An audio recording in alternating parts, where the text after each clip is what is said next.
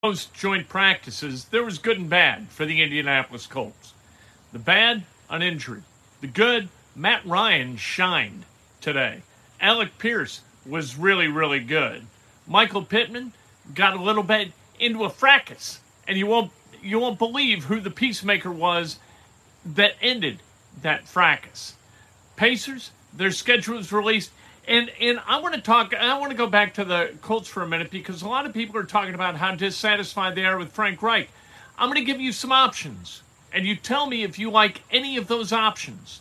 All right, this is Inside Indiana Sports Now with Kent Sterling for Wednesday, August 17th, 2022. We're brought to you by the great people at BUSR. You want to get some action? Get action at BUSR, and I'm talking about gaming action. That didn't sound exactly right. However, you'll understand this. I'm going to make this clear. A $1,000 initial bonus will be matched by BUSR, and you're going to get 25 casino chips to play with as well. You can bet on lots of stuff at BUSR. Terrific, fun, all good, prop bets, all kinds of fun. You want to know what the Colts are going to do this season? Whether you should take the nine and a half, the uh, over nine and a half. It's Optimism Wednesday, so of course you take it over, right? You want to know if you take it under? You know what? To, we'll talk about that. Smash that subscribe button, hit the like button. We're looking for, you know what? We're going to shoot low today because of the injury. We can't have people hitting the like button all over the place because uh, Drew Ogletree got injured today. We're going to go 270. How's that? If you're watching, hit the like button. So, Drew Ogletree, as I mentioned, injured, non contact, knee. Frank Reich said didn't look too good. He's going to have an MRI tonight or tomorrow, and that's going to determine the course of action for the Colts. If there's a silver lining to this, they got lots of tight ends. You feel really good about all four of the four of the guys, including Drew Ogletree. Those are Jelani Woods and uh, uh, Kylen Granson and Mo Alie-Cox. And you wondered how four was going to squeeze into three. Thank you, Frank. I appreciate that. Checking in from Phoenix. Very, very nice. Colts in Glendale, we hope. Absolutely. You enjoyed a Christmas visit last year, and and you really did because the Colts won that game and, and made Kyler Murray look a little bit less than shiny, despite the fact that he's being paid a gazillion dollars. All right. Uh, let's talk about Frank Reich for a minute. All right. So eh, you're dissatisfied with Frank Reich, some of you because Frank goes for it on fourth down when it doesn't make a lot of sense to, at least from our perspective, from a football perspective, from an analytics perspective, it might be a strong go, but from our perspective, not so much. The way he calls a game in the fourth quarter kind of plays his cards close to the vest. People don't like that so much. They don't like the fact that the Colts missed the playoffs last year, couldn't muster a decent effort in week 17 and 18 losing to the Raiders at Lucas Oil Stadium, losing to the Jaguars in Jacksonville. The Jaguars, who are still, despite that win, the owners of the number one pick in the 2022 draft. All right, so you're dissatisfied with Frank Reich. The question then becomes, and people who hire people understand this who comes next? Who do you hire? Uh, replacing a guy, firing a guy, is replacing a guy right? It's a two step process. You fire Frank Reich, you hire another guy. So who's the other guy? Let's take a look at the 10 brand new coaches who have replaced existing coaches who are either fired or quit after the 2021 season. All right, Lovie Smith, new coach of the Texans. You want Lovie Smith? No, you don't. Do you? No. We're unanimous. You want Matt Eberflus? who's gone to the Bears. Didn't even want him as a defensive coordinator. We sure as hell don't want him as a head coach. Uh, Doug Pederson with the Jaguars. No. You know what I don't like about Doug Pederson? Doug Pederson, immediately after winning the Super Bowl with the Eagles, all of a sudden he's got a book talking about how damn smart he is. He's on the Today Show hawking his book.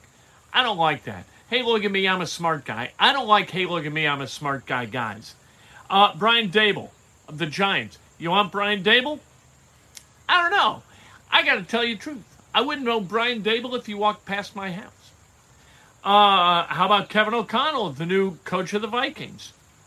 I doubt that you're you would rather have him than Frank Reich, not knowing a hell of a lot about it. Uh, Mike McDaniel, the new coach with the Miami Dolphins. No, you don't want him instead of Frank Reich. How about Nathaniel Hackett with Denver? Mm, that's a little bit different. Thank you, Michael Sullivan. I appreciate that. I didn't even ask for donations today, and do- donations are piling in like we're the Jerry Lewis telethon back in the day. This is wonderful. Let's go to the tote board. Um, Dennis Allen with the Saints, not bad. I'm not saying he's not qualified. I'm not saying Brian Daboll isn't qualified. What I'm saying is, would you rather have him than Frank Reich? Knowing that Frank Reich twice during his four year tenure has taken the Colts to the playoffs. Here's something to know about Brian Daboll He took the job in New York to be the head coach of the Giants. What does that tell you about him? He might be able to prepare a football team, but can he be a, a captain of his own career's ship? Not if he's taking the job with the New York Giants. How about Josh McDaniels? Hell to the no! Are you kidding me? Not hiring Josh, and not because he spurned the Colts and Chris Ballard. That would have been, my God. Sometimes you're saved from yourself when you make decisions in life. And Chris Ballard was saved from himself when Josh McDaniels decided to stay in New England. And then you've got Todd Bowles, the head coach of the Buccaneers. Hmm. Todd Bowles I'd take over Frank Reich. But he's the one. There are a few other guys where that's fitty fitty. And there are a bunch of guys where I say no, no, no. Todd Bowles I'd take. So think about it in that two prong way. All right? Who you going to get to replace that guy? It's not enough to fire a guy. You get angry, you're a manager, you get angry, you're fight, get out. This is your last day. Oops. Geez, who do I get to replace him? Right? That's how it works. You got to have the replacement who is an automatic upgrade in order to fire a coach or anybody in management. Frank Reich's not too bad. Be be careful what you wish for, Colts fans. I know he can be annoying. I know he's, you know, he's kind of smarmy when he deals with the media. We see him and we think, well, what's he, you know, what? What are we doing? Um, Alec Pierce was good today. A circus catch in the end zone on a Matt Ryan pass. Another terrific catch. Alec Pierce was good. He got releases off the line. Nice. Matt Ryan today, according to the great George Bremer, and his Twitter feed, who you got to follow because George is is charting all plays, and the media relies on George. You charting today? Oh, okay. Then nobody else has to because he's great about sharing it. 10 of 11 today with three TDs, including that touchdown pass to Alec Pierce. Again, the the smudge on an otherwise good day. Drew Ogletree, non-contact knee injury.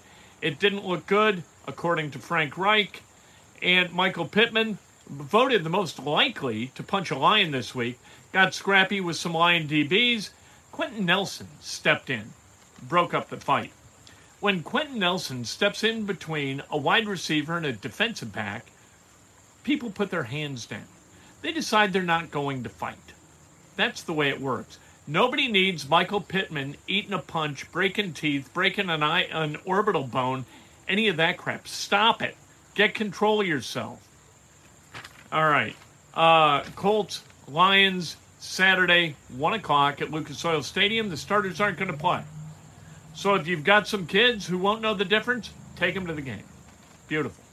If you want to see the starters play, go out to practices where you don't have to pay to see them. How does this make sense to anybody? I've been talking about it for days. I just don't get it. Like, what the hell is the difference? Why? Why? Hold them out in a game but have them practice. What are you what are you gaining there?